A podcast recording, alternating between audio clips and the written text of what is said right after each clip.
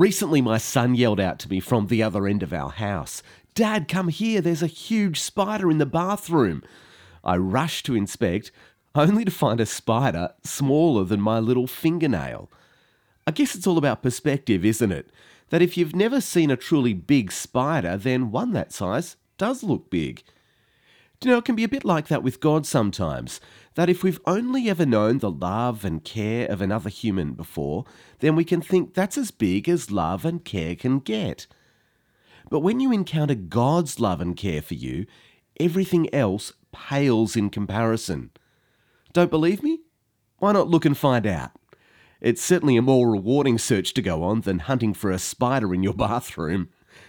This is Andrew Laird with God in 60 Seconds. For more space to think and talk about God, go to thirdspace.org.au.